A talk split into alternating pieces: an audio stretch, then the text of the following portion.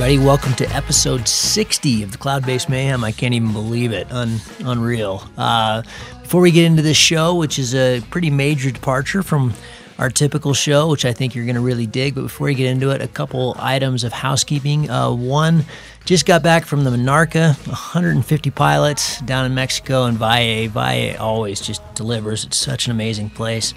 But I just wanted to put out uh, a shout to Alas del Hombre and Miguel Gutierrez and Claudia and that whole team. Uh, they just do such an amazing job. So much fun was had. If you haven't been down there or you've missed a few years, uh, like a bunch of us had, make sure you go this year. A, a ton. They had to turn a ton of people away because you know there were only slots for 130 they ended up bumping it up to 150 because so many people just begged them. So uh, get on that for next year. It's such a great place to fly. It's an awesome place to race paragliders, and it's a, just a fantastic learning environment. Just a reminder about reserves. Uh, there was a lot of people in the air. There weren't weren't just the 150 of us in the comp, but uh, all the different other gaggles and groups and stuff that go down there to train in the winter and learn and fly, which is great. Um, but the skies were crowded with paragliders. Not crowded like you had to worry about it, but there were just a lot of people flying around, and Valle can get a bit spicy. So I think every day, pretty much every day, there was at least one or two reserve tosses. And uh, as far as I know, there wasn't any injuries. Certainly nothing major. Um, a couple little minor ankle sprains and stuff, um, and some tree uh, extractions. But it just a reminder of how good reserves work. So, I mean, that's a lot of reserves over the span of a week and a half and, uh, and no injuries. So, heads up, just such a cool thing to see that uh, hopefully the word is spreading from things like this podcast and about safety and that kind of thing. But reserves really do work, obviously, with all those going down. And uh, so, like Tom Dorlodot says, when in doubt, there is no doubt. You know, chuck it. If you're in doubt, get out the laundry and uh, come on down and have a coffee at the end of the day and a beer, and uh, you can laugh about it. So make sure you get that stuff out. This show, uh, super cool. A few weeks ago, actually just before I went to Mexico, I got an email from a gal named Lisa and uh, and she said I've been listening to the show. The show got my husband into it, which meant it got me into it. And uh, but we're total newbies. I've got 58 flights, and you always talk to these incredibly good pilots that have been around for a long time. And uh, I'd love to just get the perspective from the gals, and also get the perspective from a total newbie. And uh, and she suggested that you know she she'd been she'd flown in I think seven different countries and uh, had racked up 58 flights in a year, and was just super stoked. And so we said, okay, well let's do it with you and uh, this was a, just a total blast. It was really cool to just kind of go back in the, in time to remember my very first flights and just the the stoke and the excitement of being new. Um, but we get into all kinds of really cool things like how she's you know how she went about searching for an instructor.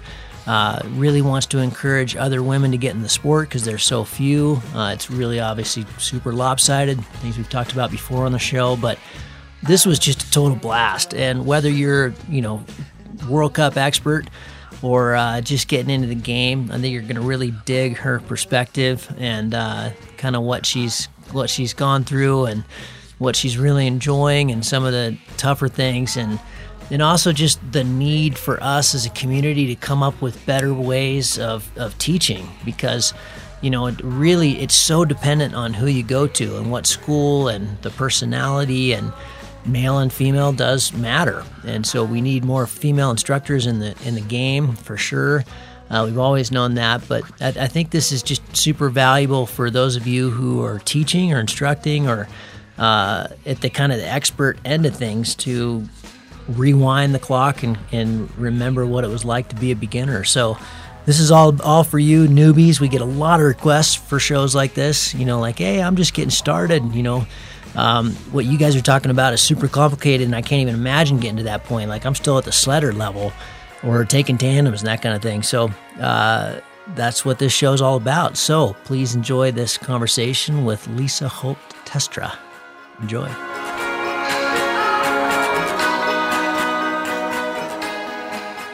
Lisa, I am psyched to talk to you. I really appreciate you reaching out. Uh, that's what this thing is all about. This is going to be a really cool conversation uh, because we don't talk to many newbies. And uh, as, as we talked about before we started recording, there, you've got 58 flights and uh, a little little self promoting of the show. I understand that your husband got into flying because of the podcast, which means you got into flying because of the podcast. So let's start there. You're, uh, I'm talking, you're in the Netherlands. We're quite a long ways apart, so it's getting into evening for you. But tell me about why you, uh, why you reached out, and a little bit about your flying career thus far. All right. Well, thank you so much for taking the risk of having me on the show because I know I, am in uh, pretty awe-inspiring company talking to you and knowing others that you've you've talked to. So it's really a privilege. And I reached out you know, mainly because I I love paragliding. I'm a new pilot and you know, it's been about a year and a half since I first learned and I have noticed the lack of women in the sport. I mean, there's there's women out there, but there could be so much more. Uh, and and I really would like to hopefully pique the interest of some women who might be listening. I didn't want to learn to fly. My husband got into it first, and I was really resistant. I I did a couple tandem flights, and I was actually bored. It was like, yeah, you know, that's yeah, fine so or whatever. But yep. um, but you know, I, I, as much as I learn and love listening to really experienced pilots and experts in in the sport, every once in a while, I I'm like, man, I really would like to hear somebody who's new and am I alone in what I'm experiencing or is this common or so you know maybe my perspective can help somebody who else is new encourage them, talk about some of the challenges that I faced getting into the sport as a woman, um, different things that I would recommend to somebody who's getting in, and and really just kind of be an advocate for women who want to fly. Yeah, awesome. Well, let's let's get into it. Tell me about your most memorable flight so far. I bet you've had I bet you've had a few. I have had a few, although the one that stands out happened in Italy in September, and it was number, I don't know, 30 some, maybe 40. I, I got to thermal for the first time and I was watching another pilot. I see him, you know, circling. I, am like, I'm going to go try that, you know. So I go over there, and next thing I know, sure enough, I'm turning in this thermal. I'm, you know, getting higher and higher. And I'm like, this is awesome. I'm like a bird. So super cool. I outflew my husband for the first time. yes. And you know, he's down at the LZ and I'm still up here. I'm like, this is so cool. Um, the next day, my second day, it was it was perfect conditions for thermaling the site. It was just textbook. It was like right there.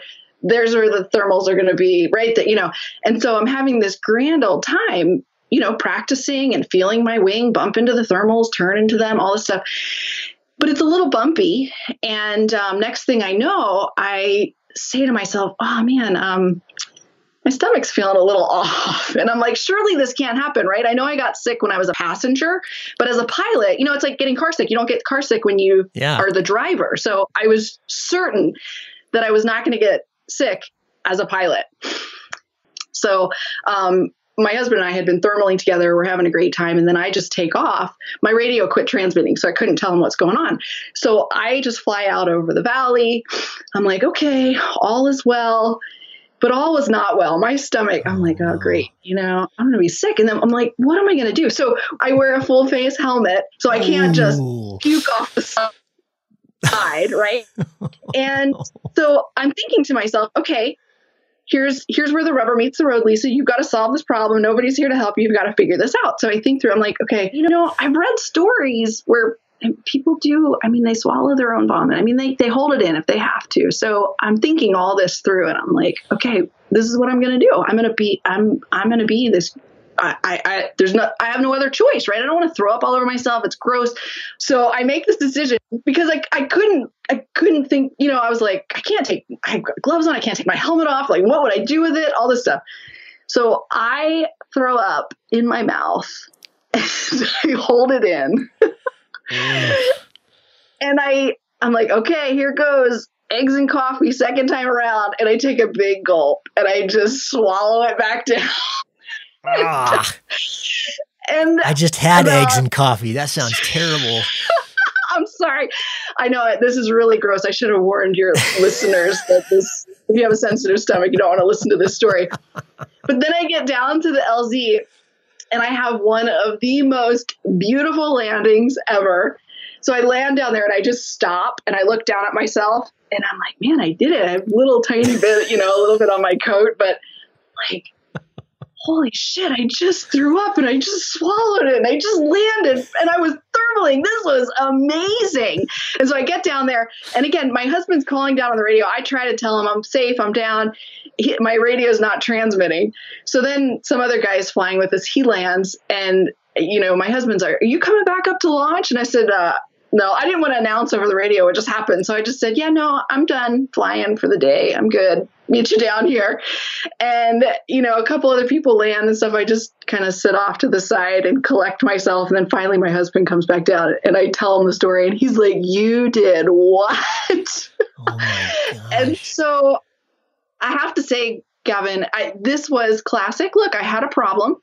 I kept my you know, had, classic I, paragliding. You're solving it. Yeah, you're taking care of business. So for second time thermaling and just beautiful conditions and you know picture perfect landing and you know solved a few problems between uh so interestingly that that uh that isn't totally unique. I didn't think that happened to people uh flying solo. Uh, you know, that was it was you know typically it's very it's something almost all pilots experience on tandem. You know that you just you you can handle it for 20, 30 minutes and then that's it. You know, even if you've got a pretty solid stomach. And uh, not everybody, but most people do get sick on tandem. But solo, it's it's super rare, but it does happen. Anyway, certain things that you know you you don't you don't usually hear about in this on that side of the sport. That's but. great. Uh, that's a good one. Cool.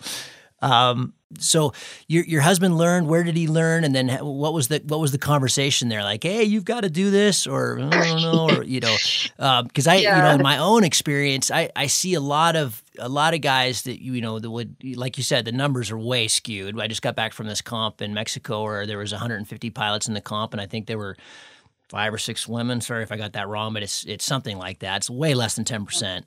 And uh, and you know I I've often thought about, you know, there's there are a lot of those guys would be so psyched to have their, you know, the women in their lives fly, but I'm kind of psyched that my girlfriend doesn't fly because, you know, it let's face it, it is a little bit dangerous. I've taken her for a couple tandems and luckily she thought it was pretty boring as well. But yeah, so what was the what was the catalyst there? What was the convincing factor that got you into it? Yeah. So I mean, we my husband and I were living in Saudi Arabia at the time when he first listened to the Dirtbag Diaries episode that you and Will Gadd oh cool did sharing about your Vol Biv experience across the Canadian Rockies and he just was beside himself and he starts talking about this paragliding and Vol Bivy and I just pretty much tuned him out. And we, you know, we do adventure sports together. We rock climb together, we sail, you know, we do alpine stuff. So we do all this stuff and I'm like, we do enough, right? We whatever, whatever, you know. So it was in the spring of 2015 we were headed back to the states for a few weeks and we were going to spend a week with my family in eastern pennsylvania which you would think is not a good place to learn to paraglide. Uh, but my husband as determined as he was found an instructor like 45 minutes from where my parents live. So even though the season was really early he kind of had to talk this guy into taking him on as a student because he's wasn't, you know, a great time of year, but he was determined. So it was tow up, you know, flights and um, fairly difficult conditions to learn. And I'm watching in one of the flights very early on, I don't know, maybe my husband's fourth or fifth flight, he has this asymmetrical collapse. He's not very, you know, high up. He comes in, lands hard on his side, and he's really shaken up and he's ready to quit at this point in time. Oh and and I don't know, maybe I'm not the typical wife in this because I said, look, you want to do this. You said you want to do this. You said it's worth the investment of this money. Get back out there and do it. And yeah, it that's awesome. You're not the typical wife. I love it. So, so you know that was kind of his start. And then a couple weeks, well, like the following week, we were out in British Columbia with his family. He meets up with another instructor out there, takes some more lessons. I did my first tandem flight. It was a sledder. It was kind of like, yeah, that's kind of fun. Okay, whatever. Um, and then a couple months later, we were in Annecy in France, and um, John is continuing to take some lessons because his instruction was not the greatest along the way. And this is part of what I observed, you know, as his wife. I'm, I'm thinking, in fact, I asked one of the instructors, is he safe? Is he okay? Because I think that he doesn't know as much as he should. and they're like, no, no, he's going to be okay. He's going to be okay. So then I did my second tandem flight there, and I mean it's just gorgeous, right? It's the Alps, yes, and amazing, yeah. the lake, and it's it's spectacular. We're doing evening flight, and so there's just lifting air everywhere around. But honestly, I, am looking around. I'm like, yeah, it's pretty okay, but I'm I'm kind of like, oh, okay, whatever. And then uh, my instructor, the pilot, has to get down and to the LZ to help some other students land. And he's saying something to me, and he he I don't speak, I speak a little bit of French, but he's talking to me in English, but with this thick French accent, and I am not entirely sure what he's asking me. And just about the time that I realize he's asking me if I get car sick, he puts us in a spiral, uh, or you know, and, and yeah. starts, you know, to get to, to, I have no idea what's happening. We have a GoPro on, of course, because I'm, you know, and I start feeling miserable. And then he stops and he's like, Are you okay? And I was like, Um, not really. And then he, you know, other Does direction. Yeah. Oh, she must be fine. She's not saying anything. I I got sick. So I throw up on this flight. We have it on GoPro. I mean, it was Ugh. absolutely miserable.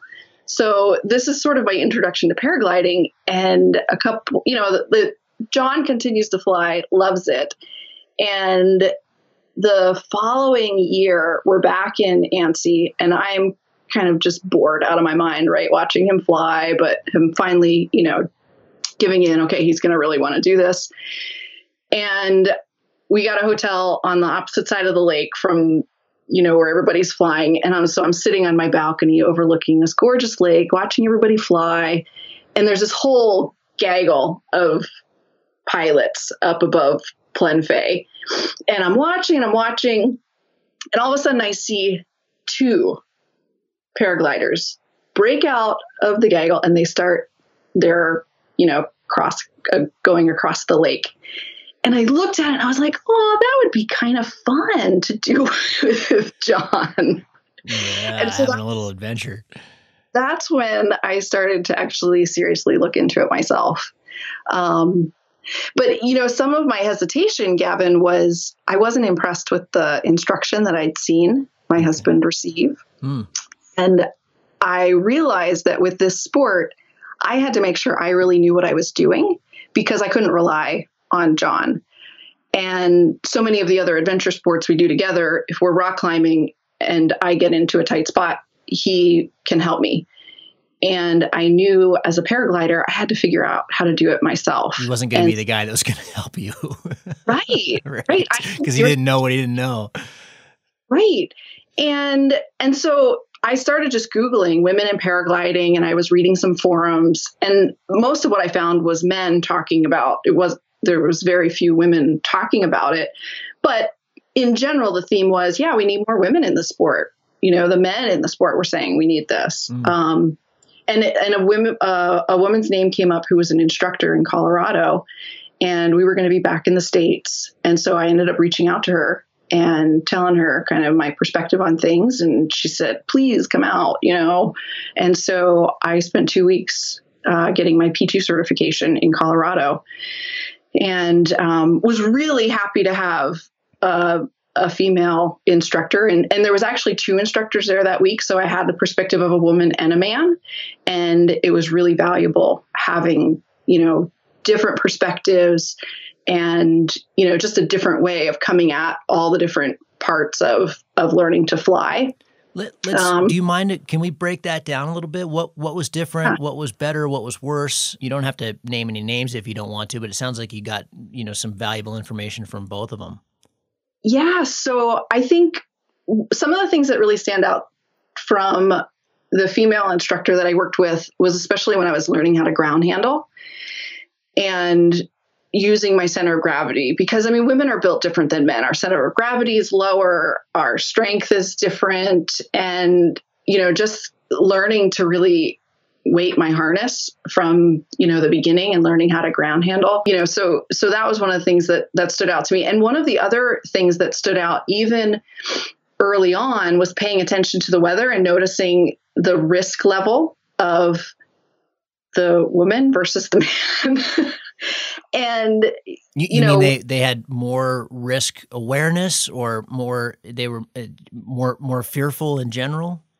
No i and i would say just a little bit and and i don't know maybe this is un you know not fair for the the the man because he was he was actually from Washington State and he was just in um, visiting and and assisting for a couple weeks. So she definitely knows the area and the weather better. And she kind of looked around and she said, "Oh, ah, we better." We better go in right now. It's probably not a good time to be ground handling. Might be gusty in a little while. And she was actually in the harness showing me and got drug a little bit because big gust comes whipping along. And she said afterwards, she said, I knew I shouldn't be out there. But, you know, here's, you know, my colleague, my friend, he's in, he's saying, oh, now's a good time to go out and do a little mm. ground handling. Mm. And it was, it was actually a really good lesson for me to say, hey, you know what? I need to listen to myself when yeah, I'm out there. I need to. Great. I mean, that's the just the classic peer pressure thing. You know, it, it, there's so much lemming flying and flying. That's that's yeah. that's a great initial lesson. Yeah, and actually, just like, over Christmas, we were in Morocco flying, and I had I had this exact experience happen where my husband had taken off, and one of the other guys we were flying with had taken off, and the guide was telling me, "Take off, Lisa. It's fine." And I'm looking at the clouds, and I'm saying, "It's going to be really gusty in a few minutes." And he's saying, "No, no, no, no, no. It's fine. It's fine. Just go, go, go." And I said, "No, I'm not going. I'm not comfortable going right now." And sure enough, in a few minutes, I mean, the gusts come in and it's crazy. And, you know, I just packed my wing up. I said, I'm, I'm not, I'm not going. And I was so proud of myself for saying that because then in another 20 minutes, the gust front passed and it was beautiful and I had a nice flight. But, you know, I kind of linked that back to my early experience with the instructors of saying, listen to yourself, don't doubt yourself, pay attention to what you know and, um, and go with it, right? Don't listen to somebody else who's telling you to fly when you don't feel comfortable to fly. What what is what was it like? I, I want to come back to that because that it sounds like you've got a lot more to share there. But what was it like? Kind of, you know, you're okay. Your your husband's maybe a little bit ahead of you. He's got an extra year or something. But what was it like? Kind of learning together. Was that tricky, easy? Um, you know, what what were you comparing notes, or was it kind of you know? I've I've often heard that, I've, I've just never tried it that you know that when you're it can be quite tricky to teach your significant other something. Did you guys just decide you just make made a decision that hey we're not going to teach each other we're going to learn from instructors? So sort of. Um, most of the adventure sports that we've done together my husband has has had more experience. So he's often teaching me and and he's a good teacher. And and most of the time I'm an okay student. Not all the time but most of the time. And so it it's been a new experience for us learning to paraglide together. And it was interesting for John he sat in on you know some of the lectures and he was listening in on my instructors when when he was when I was learning. And he really appreciated kind of hearing things again and hearing things from a different perspective. And then we would talk about it together. So I realized at that point oh we're pretty much on the same page even though he has you know a little bit more experience than I do. And yeah it's been it's been nice. And and again for for me one of the major differences with paragliding is I have to make the decisions for myself. And and this is one of this has been one of the surprises for me, Gavin, about how much I enjoy having that independence. And it's increased my confidence in myself and my abilities, my ability to make those decisions out in the mountains and paying attention to the weather. And and that's been really empowering for me. And i've really really enjoyed that aspect of it. Why why are there fewer women? Well that's a good question. I should I, i'd love to i'd love to hear your answer to that question. What i mean you've been doing this for a lot longer than i have. You know, I we asked I asked Isabella about that, who was going to be more articulate than I am. Uh, you know, I, I think that I think some of it is uh, some of it's just the overwhelming male dominance in the sport, and and uh, you know, even if you're a really powerful, uh, independent woman, it can just be intimidating. And you know, I think I think guys mean the best when they, you know, try to give a helping hand, but I think a lot of times it's like, God, get away, I got this, you know, and mm-hmm. and, and let me let me tackle this on my own. So I think I think part of it's intimidation. I think part of it is definitely uh, I think women and men uh, see or experience risk differently. Um, and I think I think for for many that get into it, it's pretty fun, and then they have that you know scary moment, which all pilots are going to have multiple times in their flying career.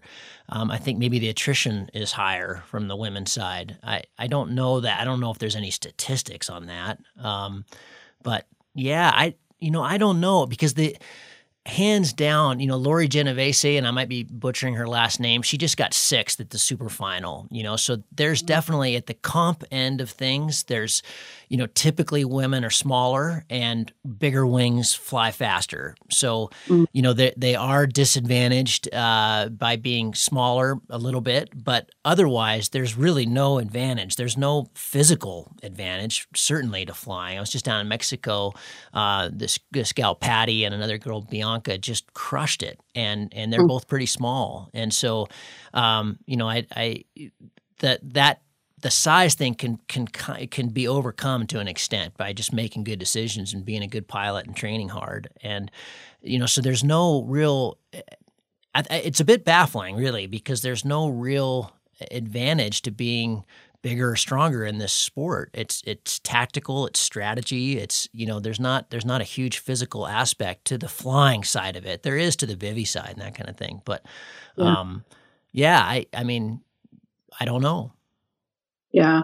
Well, and, and, that's one of the aspects that I like about it because it doesn't involve, you know, brute strength because men are always going to be, you know, stronger in general than women. And when I, you know, go running with my husband or go cycling with him, he's always going to be, you know, waiting for me and he's always faster and can go farther and go longer. And it's nice to be in a sport together where I, it, it doesn't rely on you know my physical strength. It is more that tactical um, so that's that's a nice aspect of it. When i talk to I, i've tried to convince a few of my friends to consider it and uh, some of it i i wonder if it's some misperceptions um, I, I didn't I didn't grow up in the world of adventure sports, and when I was uh, two, 2005, so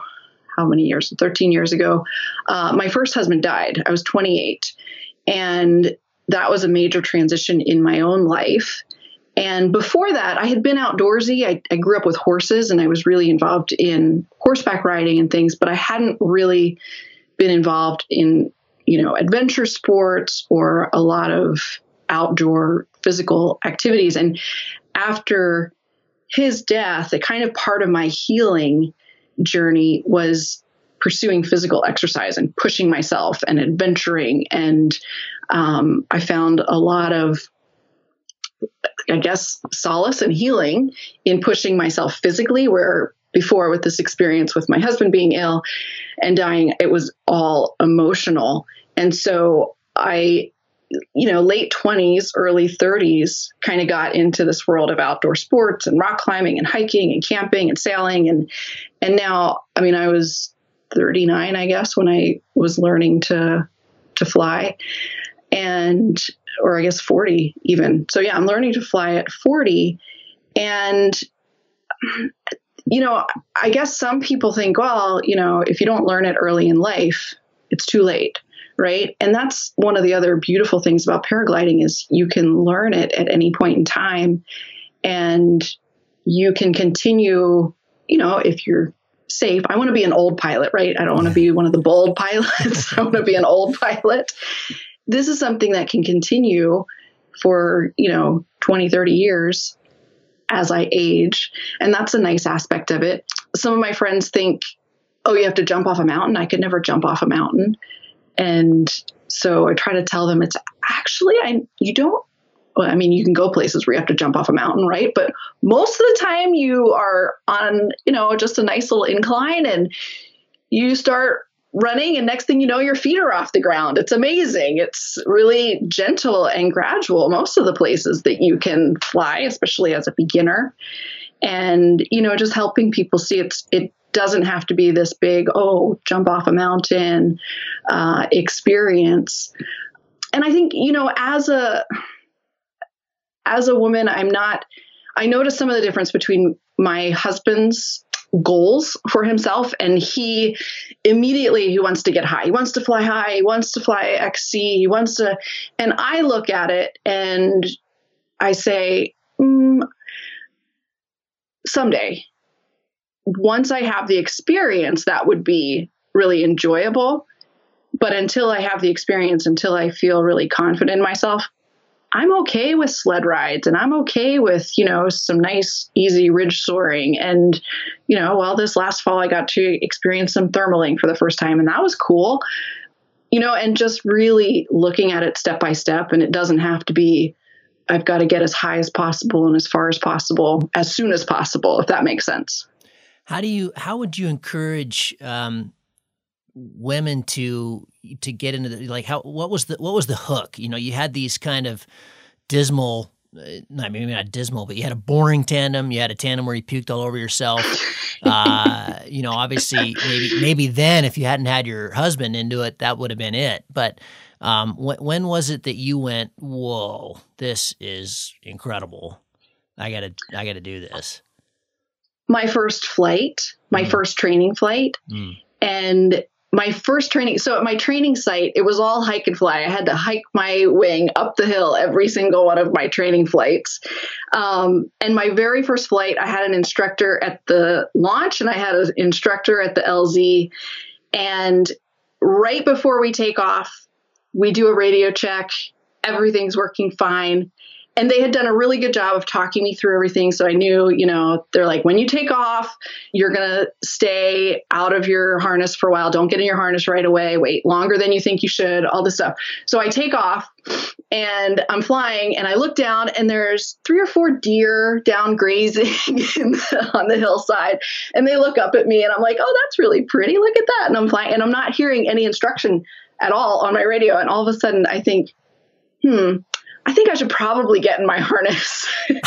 so I get myself in my harness and I I'm drifting off to the right. The LZ's over to the left. I'm drifting toward this lake. Little do I know, my instructors are freaking out because the radio had quit working, and they're why isn't she turning left? Why isn't she turning left?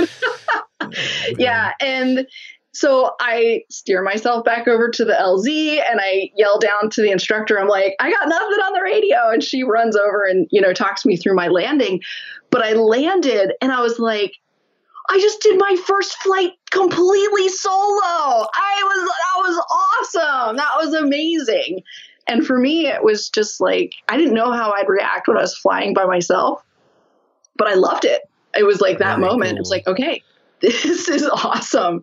And how badass that I did my first flight with no instruction. yeah. I think that's uh it's one of those things we talk about all the time after you get thousands and thousands of flights even it's uh, that first one's always in some ways the most special it's the one you chase for the rest of your career it's just that whole like oh my god are you serious the absurdity is just through the roof uh, and it's still absurd. It's, I mean, even now, it's every time I step off, it's still totally absurd. Let's get back to how how you're navigating the instructional space because it sounds like you know before we started recording, you were talking about that a bit. That it's been tricky. You know, one of the things that um, we're trying to figure out, and by we I mean the community, is that the, it's it's a, it's not like it's a franchise. This isn't McDonald's. How you learn how to paraglide, you know. I mean, it's just totally dependent on the instructor and the country and the rating system, and you know, there's just the variables are massive, and there's a lot of just frankly bad instructing going on out there and there's a lot of really good instructing but it takes some Yeah. effort to find it and to make sure you know and when you're new you don't know what to look for. So what what were the things take me through that a little bit. What were the things that you decided you know and seeing your husband kind of learn uh, and then when you just you had the you had this first flight you know take me from there. So, I mean, for me, it was I I really wanted to make sure that I was getting instruction that I could understand. I have a hard time grasping the physics of understanding the wing and why it flies and why it doesn't, and understanding well if the wing's coming from this way, you know, the wind, and uh, that is not easy for me to grasp, and it's much more intuitive for my husband. And so for me, I wanted to make sure that I I really understood as much as possible. And I and I've had to come to terms with the fact that I have to hear it multiple times. I have to read it. I have to play around with it. I have to visualize it in my own mind and then you know it, it's kind of understanding the way I learn and then finding, you know, an instructor that will recognize how I learn and respect how I learn because as an adult, we get to make that choice, right? As kids, when we're in school, we don't get to choose our teacher, but as an adult, I get to choose, you know, my instructor and and I think that's really crucial that we find somebody that communicates in a way that works with the way our brain learns, if that makes sense. Totally. Is that um, in your experience? Did you find that in your in your female Colorado instructor? Did, did, have you found that it's just it seems to be better with other females, or not really? Well, and that's a good question because I haven't interacted with other women instructors since then. Oh, Um, since I arrived in the Netherlands, we moved to Europe in October of 2016, and I thought, great, we just learned to fly, and now we moved to the flattest country in Europe. Is this a joke or what? but there's a, a dune soaring community here and a community of paragliders and and the beach. I mean, I was I was kiting on the beach for three hours earlier today. It was awesome. And we I met up with an instructor here and the first day I went out and I said, well, I'll just see how it goes and, you know, pay him for a lesson. And I was blown away with how much I learned just about ground handling and immediately signed up, you know, for his whole course to learn. And so since being here in the Netherlands, I've spent so much time ground handling and really understanding how my wing responds. And I know you you've had whole episodes which I've loved on ground handling. And for me as as a new pilot and learning, you know, as I as I progress, you know, in this very beginning of my career, I'm realizing how significant it is that I just happen to land at a place where I have ground handling, you know, Jedi's to learn from. And they're amazing, these guys that fly the dunes and some women as well. My and my my first instructors r- were really good. We didn't have great conditions for ground handling. I mean, we did the best we could. Um, but they were really good about saying, look, consider it two separate sports, Mm. ground handling and flying. Mm. And that's something that has really stayed with me and and I've really focused on developing here because we have just great conditions to practice kiting and ground handling. And I am so much more confident now when I go to a mountain site and I go to launch because I know what my wing's going to do. If the wing, you know, the wind catches it over here, and I know how to, you know, kite my wing so much better. It's not just a crapshoot when I go to take off of like, well, I hope it comes up and does what it's supposed to do. Um, so the ground handling, I think, is huge in my mind for learning and becoming a confident young pilot. Mm. If you, uh, it sounds like you've, you've flown in seven countries, which is pretty extraordinary for someone with 58 flights. Um, if you could kind of rewind the clock, what, where would you go? Where, where would you, you know, if you could go, oh man, if I, if in a perfect world, where would you go to, to learn if you could do it again? Oh man, that's a really good question. And I've actually I've thought about that and I I mean it I guess it depends because it's a it's a combination of the instruction you can get and the conditions, right? Mm. So there's a part of me and I, I I've flown in Annecy, you know, which is just one of the most epic places to fly in the world, I think. Totally. And and yet I've seen, you know, some instructors there and of course I'm not there's the instructors coming from all around the world, but my husband was able to get instruction in French and I'm like I'm not going to be able to comprehend enough and I don't want, you know, somebody giving me instruction in, you know, English that I can half understand. So it was really important communication even though the conditions there are fantastic for learning and I and I think you know when I when I think about other pilots learning, what would I recommend? I'd recommend find a spot where you can go and and spend you know two to three weeks learning at first, you know, where you can do it every day, conditions permitting, um, versus just showing up once a month and you know getting bits and pieces. So, if at all possible, to take that bulk of time early on but you know, it's funny, Gavin, because learning here in the Netherlands, and it's kind of counterintuitive to say learning on the beach, learning on the dunes, this is probably one of the best places to learn to fly because of the solid ground handling experience that you get. And, totally. and, yeah, that's that's the case anywhere in the world. I would highly, highly, highly recommend that. You should spend months doing that, you know, because you're going to learn oh, we've talked about this ad infinitum on the show, but it's you just get so much more out of ground handling than flying. You know, flying's easy. It's getting off the hill yeah. and landing that's hard. Yeah, absolutely. And you know, I we were just in Morocco over the holidays, and the local pilots there were amazing to watch. And we learned that, I mean, first of all, they don't have the money to buy their own wings, so they're, you know, borrowing from somebody. But as kids, they learned to fly a piece of plastic and just ground handle a piece of plastic with some strings attached. And most of them just ground handle for two or three years before they ever fly. And they're ridiculously good when you see them flying and the different conditions that they're kiting in and, and maintaining. It just, again, it reinforced in my mind the ground handling is, it, it's just, it can't be overemphasized how much that contributes to to flying. I'd like to talk about you and your husband, you know, and kind of going through this process together. Are you guys worried for each other? Is it scary? You know, how are, how are you tackling kind of the risk end of things? Uh, well, you already heard my worry for him when he almost crashed in his fourth flight, and I'm like, get back out there, do it again. you know, I I trust my husband to, you know, he's a smart guy and he's, you know, able to take care of himself. I think he worries more about me, and one of the things that I've noticed as I've progressed and and gained my own experience if he's not flying when I'm in the air, he likes to be on the radio telling me. Yeah, don't do that. Do, do this. That must be really annoying. And well, you know, the, the intention is good, right? He's sure. going to listen to this. He's going to say, "Oh, I'll never talk to you on the radio." And, and it's not that I don't want him to, because because if there's something I'm missing, I absolutely want him to be on the radio to me. But on the other hand, and he actually asked me uh, fairly recently, he's like, "Do you want me to worry about you when you're up there?" I just told him, I said, "No, I, I would we need to be independent when we fly. And obviously, there's care and concern, and you know, we want each other to be safe. But he he told me after I started to fly that I made him a safer pilot because mm. I I would say, oh no no, it's you know I'd rather I want to wait. I don't want to take off right now. I want to wait and see what the winds are doing, and it looks a little bit sketchy, and that would cause him to pause. Whereas before, if I wasn't flying, he'd just be like, I gotta fly, you know, go for it no matter what the conditions.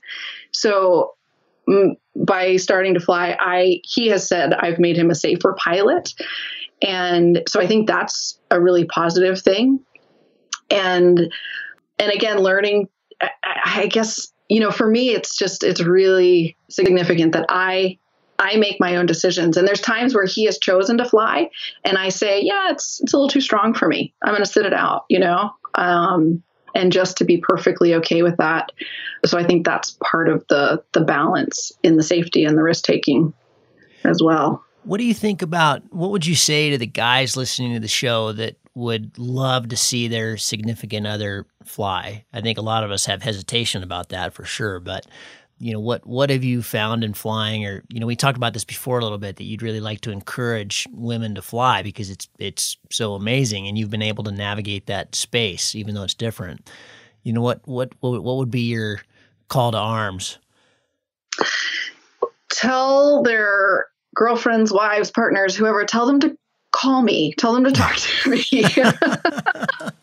talk to other women. You know, it's been so inspiring to meet other women. And I, you know, you've had several women on the, the podcast as well. I really enjoy hearing their perspectives. Um, and, you know, early on, um, we met a couple in California that fly, and she was just learning. And um, her husband was more advanced and things and and you know her perspective she really she enjoys going and flying tandem with her husband and now that they're both pilots you know they both can take turns you know flying he can be taking pictures and she can be you know flying the wing and you know they can do that together i I, I want to fly my own wing, so that's not for me. But that's also a possibility. After you become a pilot, maybe you want to fly tandem together, and mm. that's another way to enjoy it. So, you know, my friend and her husband really seem to enjoy getting out and flying tandem together. That's something else. But but for for us as women, the opportunity to talk to other women, I think is is so important because our perspective is unique and different and and and so I would really say, you know, somehow if you want your girlfriend or your wife or whoever to consider flying, figure out a way for her to talk to other women who fly. Um, and I'm more than happy to talk to anybody who's considering considering it. And what what should we? That's great. And what what should we look for in helping them find a good instructor? Yeah, I think. Well, I'd love if there were more female instructors out there. Um, I have no idea what the. Do you have any idea what the numbers are? I mean, just even in the states of clue. They, I mean, they exist for sure. Yeah. You know, Rob Sporrer out at Eagles. Uh, I, he used to have a couple. I'm not sure if they're still there. Uh, I know that one of them had a pretty tragic accident, but I think there's someone at the point, but I'm not sure. That, I mean, there's not many, but they are they they do exist for sure, and they for sure exist in Europe just because it's a numbers game. You know, I, yeah. I don't know them yeah. personally, but uh, you know for sure there's there's got to be not tons, but there's got to be many. Yeah. I think number one, you know, just kind of understanding how how how are you going to learn best, you know, um, and then and then talking to stru- instructors beforehand. I mean, I basically interviewed, you know, my instructor before I decided to take lessons with her. I wanted to get a feel for her perspective and did she understand where I was coming from and my concerns. So, you know, to say, hey, I'm gonna I'm gonna take this seriously. I'm gonna I'm gonna talk to a few instructors you know, send some emails and just start the conversation and see where it goes and get on the phone with a few instructors because you can kind of tell a, a, lot just from, you know, a bit of a conversation whether you're going to click with someone or not. And I think it's really important to find someone that you click with. Another woman pilot I, I ran into, I mean, she started her lessons with a with an instructor and he just tended to be really rough and you know yelled at her about different things. And she just quit. She said i'm done. I, I have no desire to learn this way. Mm. and it took her her husband was a pilot and he finally talked her into taking a second chance and she found a different instructor and now she loves it. So it so if it's not working switch. Switch gears absolutely. Yeah. Absolutely. And you know one of the other things i think that's so important you know for women considering is knowing that the wings are so safe. And I have an A wing, and I fly an A wing. I fly the BGD Adam wing. And I love that Bruce Goldsmith designed this for his 14 year old son because he wanted his son to be safe flying. and you know what? My first priority as a beginner is to be safe. And it's not high performance and it's not distance and it's not how high I get. And I think you know, it's tough because, you know, there's a lot of energy around, you know, flying high and far and all this stuff. And, and of course, I want to do that eventually. But, you know, I had somebody say, just get your first 100 flights in, just launch and land, launch and land, get, get comfortable with it. And to know that, you know, I'm on an A Wing, it is so forgiving. That thing wants to fly. I'm going to have to do something extremely drastic, you know, mm. to stall this wing, to crash that's really comforting to me mm. as well. And and I kind of went back and forth, well, do I get an ENB or you know, do I want something with a little higher performance? And I just uh, the guy that I bought the wing from just came back to just get your first 100 flights in on this wing. It's going to be the safest wing out there. You know, you're not going to regret having a super safe wing. Yeah. And and I think that's something else to keep in mind. I think that you know moving up too fast is a snake in the grass. You know, you're just asking for trouble. That's that's great. Be conservative there. There's no reason not to. There's no rush. You know, like you said that yeah. I got into flying when I was 36 you know we can we can do really well later in life that's what's so brilliant about the sport it's not yeah. you know it's it's it's not football um, yeah awesome what about uh, what about like launch? Okay, so you've flown Montmin and Planfait, two of the busiest launches maybe in the world. Uh, you know, yes. Annecy is just amazing. What can you tell the the listeners of the audience about how to, I don't know, behave around women? Is it is it is it been an inviting space? Is it because I, I mean I we all want more women in the sport. There's no guy in paragliding that doesn't want more women in the sport. We get I, I can just tell you we get really psyched when we see you guys come to launch, and so it's not it's not a lack of desire. Um, but Isabella brought up some good points about how that environment in a really in a really busy launch can be I don't know. It's a it's a space that's difficult to navigate. Do you open the car door? do you not these days? You know what I mean? it's uh, you know, you guys are independent, powerful women, and be, uh, just automatically because you're in the sport. And uh, I don't know. Comment on that. Yeah, I think. Oh man, I mean, it's it's tricky. I I love. It's really affirming to hear you say that.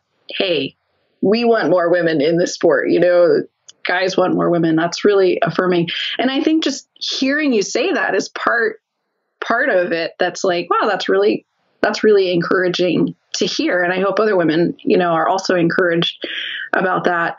Um, it's intimidating flying where there's a lot of really experienced pilots. And I think one of the benefits of my time flying in um, Annecy is seeing so many women there because mm-hmm. it's much more common there. I mm-hmm. mean, it's a third of the pilots, you know, taking off from Montmin are, are women. And so that has been um, really encouraging to me. A lot of the other places I go, I might be the only female pilot, or maybe there's one other. Um, and so I think just being, you know, encouraging, I think we have one of the surprises that I've found in this sport too is just the community, which I find amazing. And we have met super experienced pilots. Um, in December, we were flying in Spain, met up with these two British guys who've been flying for 30 some years, you know, hang glider pilots, and now they paraglide and just, I mean, phenomenal pilots. And they kind of took us under their wing and they'd been to these sites a bazillion times. And so they kind of you know gave us a briefing of the launch sites and things to watch for and just really took their time in, in sharing their knowledge with us. And we've experienced that over and over. So the men that i'm running into particularly the ones that are a little bit older and have been in the sport for a while have been really encouraging. And i'm upfront about hey i'm a beginner. You know i've got whatever how many flights i do have you know and I'm not out to prove something. And, you know, so I have found it to be a pretty welcoming community. And that's been, that's been really nice. Mm. I think it's it's something that we comment on all the time. We certainly did a lot in this last trip down to Mexico, and then the trip before that to Mexico, the, the other comp in December down in Zapoltepec. Is just the, the, the community is really awesome. It's it's really special because we've all everybody's got each other's back and yeah. uh, you know we've all seen way too much tragedy, and so we're we're we're concerned for everybody. Yeah, and, and that's uh, that's that's awesome, and I think it's it's also really incredible how much sharing is going on. You know, nobody hides their tricks. You know, they're they're all out in plain sight. If you ask a question of any pilot, uh, I've never heard of anybody not take the time to give you the answer. You know, even if it means getting a late start at a comp or whatever. It's it's it, I think it, it's all kind of an it's almost like obligatory, and it's it's it builds a really special community.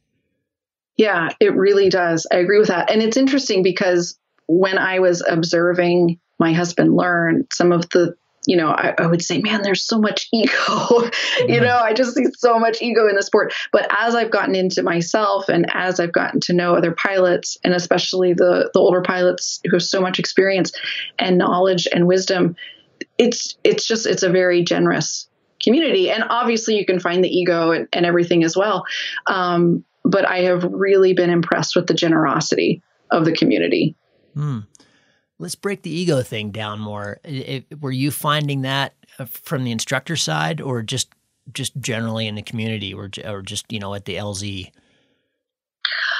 A little bit of both. A little bit in some of the in, instructor side. Um, when my my my husband had his first asymmetrical collapse and almost crashed, the instructor he says over the radio, "John, you're freaking me out," and I'm like that is not what I want to hear from an instructor. You know, yeah. um, I need the instructor to be calm and confident, and then also just you know a little bit of you know one, one of the other instructors, um, you know, kind of putting down some of the instruction that you know my husband received, like oh that wasn't good, and you know you know just kind of that a little bit competitive vibe and putting down what somebody else had taught him or how they taught him and and to me that's not helpful you know if someone has learned something incorrectly and you, then then be helpful and help them learn it correctly versus you know put down somebody else that you haven't met or mm. or things like that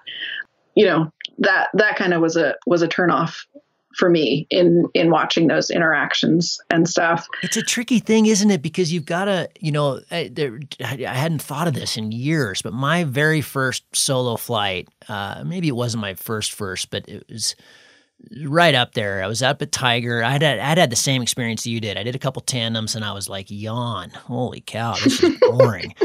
and uh, and then my very, I, it might have been my first I can't remember. But anyway, I, I, think I was flying a different harness. It was, you know, it wasn't a pod for sure. It was a seat harness. But um, I had this this new instructor, uh, and he was just going to be on the radio. Like, okay, so I, maybe I'd, I'd had my some kind of sign off or something. But anyway, I when I launched, I I just brain farted and I couldn't figure out how to get in my harness. You know, I was just kind of hanging out of it.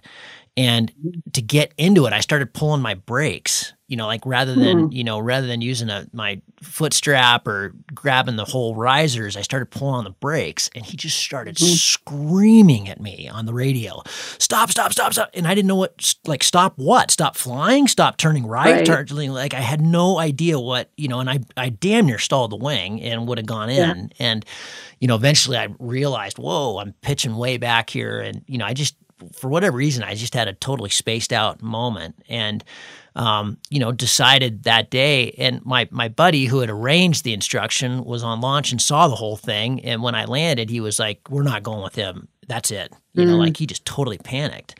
And yeah. uh, but you know, how do you know that they're going to react that that way. He had been an instructor for years, and uh, yeah. you know, it was just one of those things that he didn't anticipate. He was paying attention to this cute girl on launch. You know, he wasn't really watching, yeah. and he looked up and he saw me nearly stalling. And um, but yeah, it's hard. I mean, how do you find? How do you know that they're gonna behave correctly? Like your guy, you know, oh, yeah. that was really stupid.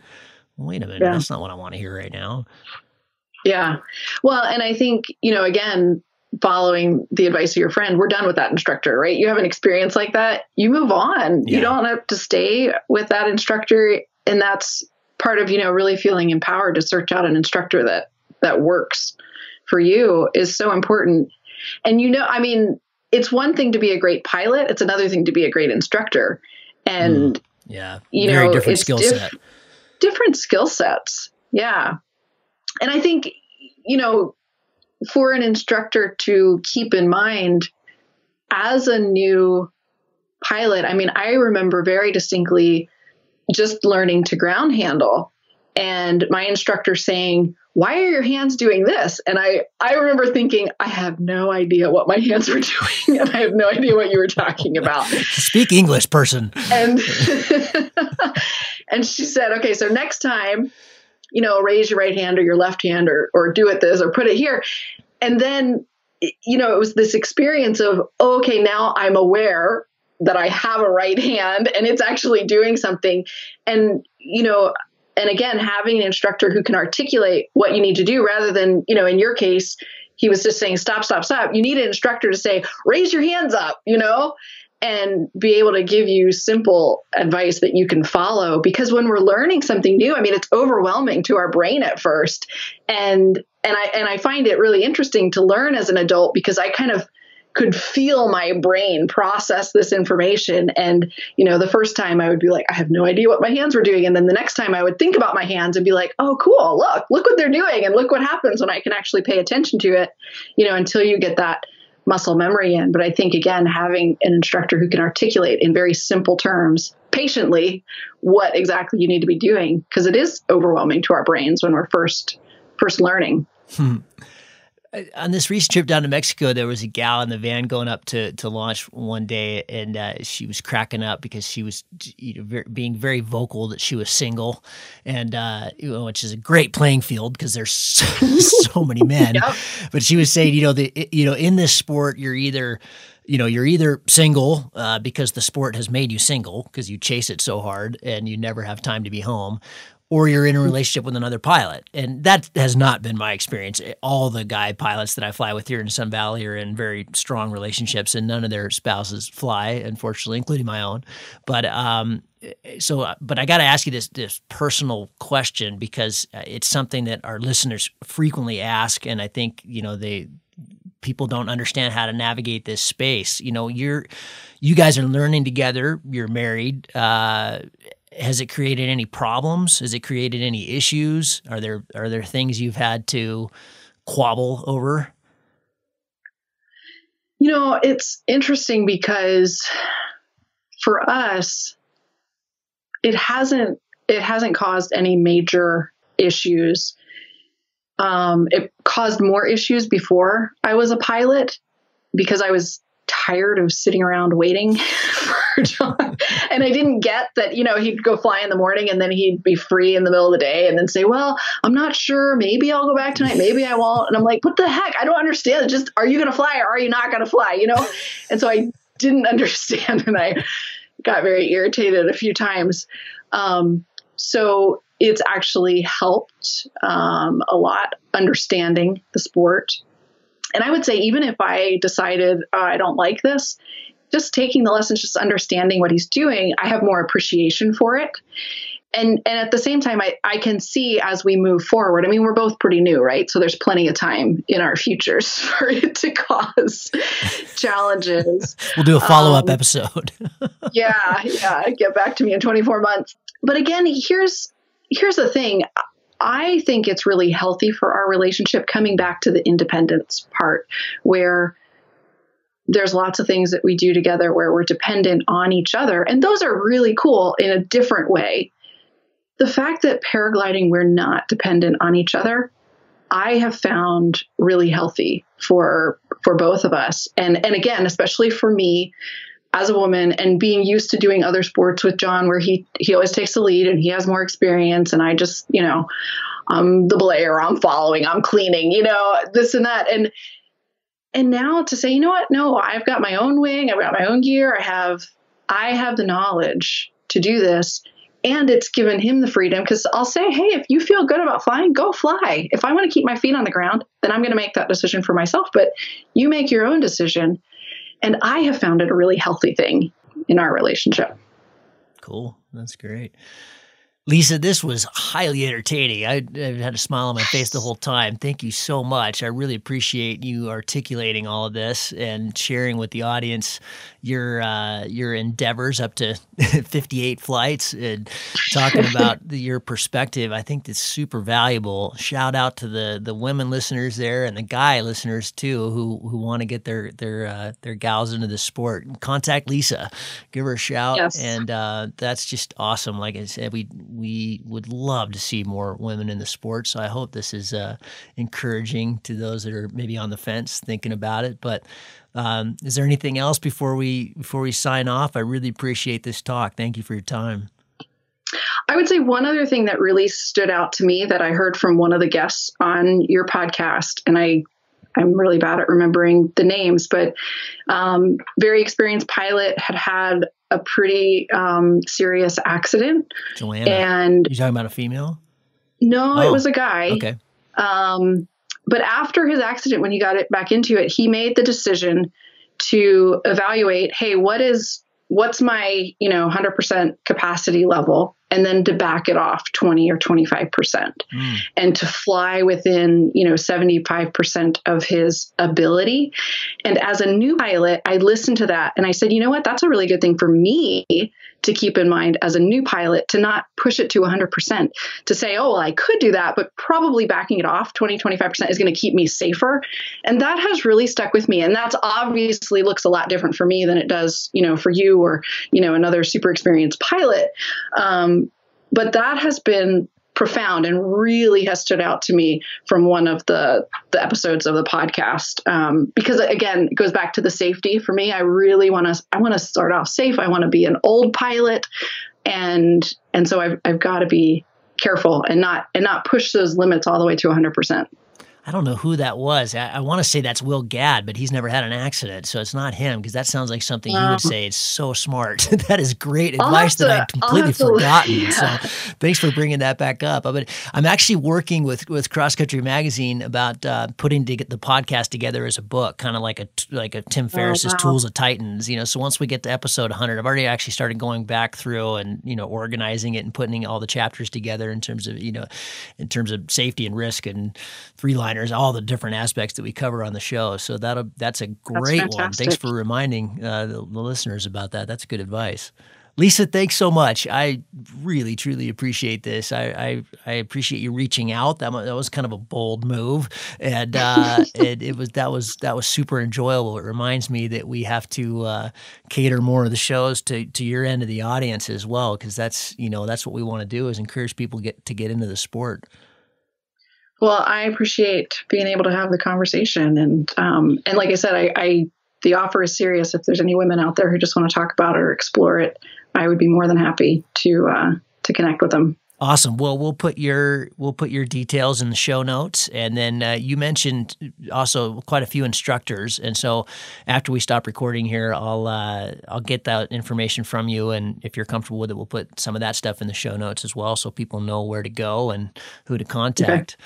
Lisa, thanks. Awesome. Uh, enjoy your ground handling in the Netherlands. May you and your your husband uh, have a great lifetime flight, and I'm sure we'll be meeting in the air at some point. That's how this sport works. Sounds great, Kevin. Thank you.